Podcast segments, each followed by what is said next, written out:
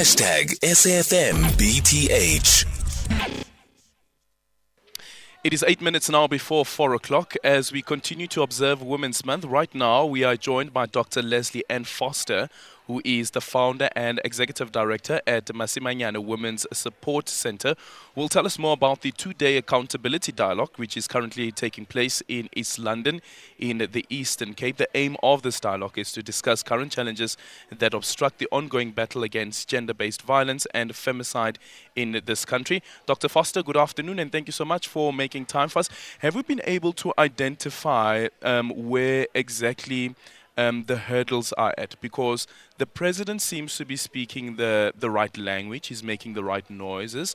Um, there's also the legislation that has been passed, but yet we're still dealing with gender based violence and femicide that almost seems to be heightened. Well, I agree with you, Alvin. We, particularly in August, have seen spikes in the number of femicides and uh, rapes, you know, that are occurring. So this conference is looking at where are those log jams and how do we undo them? How do we move beyond the log jams into full implementation? And uh, so that we can achieve impact on the National Strategic Plan on Gender Based Violence.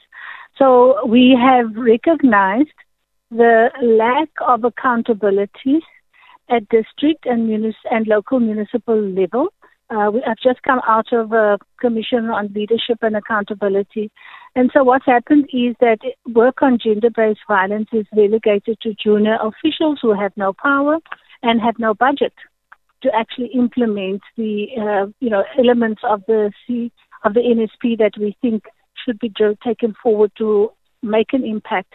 So that's one of the problems that we have uh, and the lack of accountability. We don't have accountability structures and mechanisms at all levels, whether it be civil society, whether it be state, um, and this needs to be definitely improved. Um, but I can I can tell you it's going to take long, hard work over a long period of time for us to actually, you know, see a difference, to see change happening. But right now there isn't that kind of of in, you know impetus within any of the structures at the moment. Do, do you think, uh, for instance, we have we have um, BEE and triple BEE, and there are all of the scorecards there. Um, and one of the aims of triple BEE is also finding a way on how do you um, become more inclusive, that you, you create an environment that also allows women to thrive. Should companies and organizations also keep a scorecard on gender based violence and femicide within the organization as well? Because while we speak about gender based violence, we almost seem to speak about it as something that happens only far away in society, in communities, and on the streets and so forth. But that also takes place in the boardroom, in the offices, in the workspaces. I think that uh, at the moment, you know, the um, all the mechanisms that we have are down to kind of uh, technical or um, uh, mechanical compliance. Uh, what one of my colleagues called uh, malicious compliance to what is required of them to show that they are addressing gender based violence.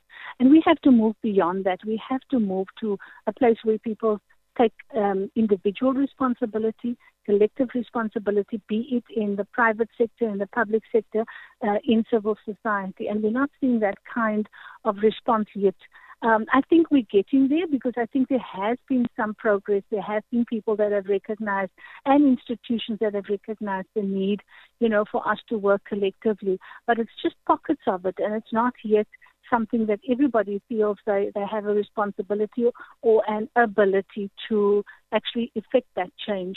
So this, this is these are the hard um, questions that we're asking about how do we how do we get people to take responsibility not at a technical level but where it becomes integrated into the psyche of organizations, into organizational cultures um, and, and I'm talking about business organizations as much as when I'm talking about, you know, religious institutions, cultural institutions, um, the trade union movements, very patriarchal. So most of these structures are very patriarchal, and there isn't enough of an impetus to change that. We are not seeing a sea change. We're not seeing transformation happening yet, but we continue to work You know, it, and it feels to those of us on the ground like we're chipping at, you know, a little block one piece at a time, and not that the entire system is being affected.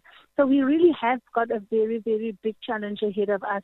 Um, the, the, the, the ray of hope is that we now have one um, uh, you know, one instrument in the National Strategic Plan on Gender-Based Violence, and we're hoping that that will make that sea change, that will bring about transformation.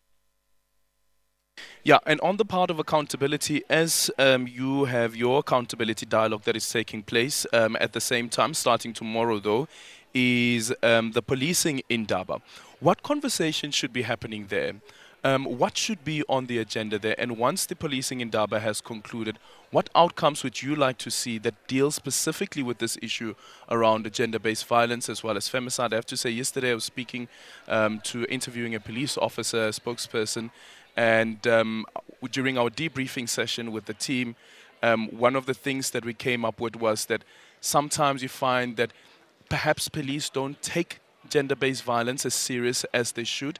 Because if we say that it is a victim centered approach, how come the police spokesperson don't know what happened during that incident to the victim who called the police after a protection order um, had been violated and after there has been violence, but the police spokesperson doesn't know what happened?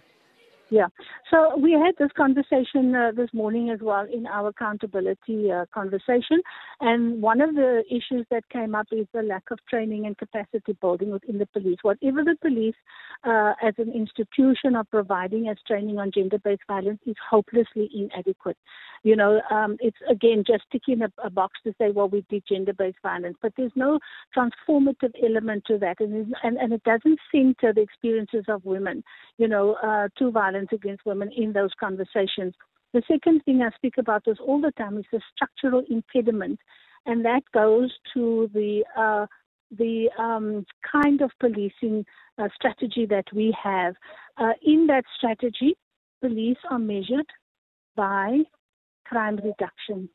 So crime reduction makes them reluctant to take on issues of gender based violence and to show an increase in those crimes because it reflects negatively against them. We have to deal with that issue. We've been talking about it for years and years and years, but the policing model is what is problematic. And I think that's a very, very, very serious issue that we, we need to address because why are they being measured against crime reduction? Why would they take on rape cases? Why would they take on domestic violence cases? If they can find any way to avoid it, they will. And believe you me, they do. They do. So those are the, the Dr. Lesley that, yes. Yeah, no, thank you so much for your time. Unfortunately, we've run out of time for this conversation. Dr. Lesley Ann Foster, their founder and executive director at the Masimanyane Women's Support Center. It's 4 o'clock, time for the news.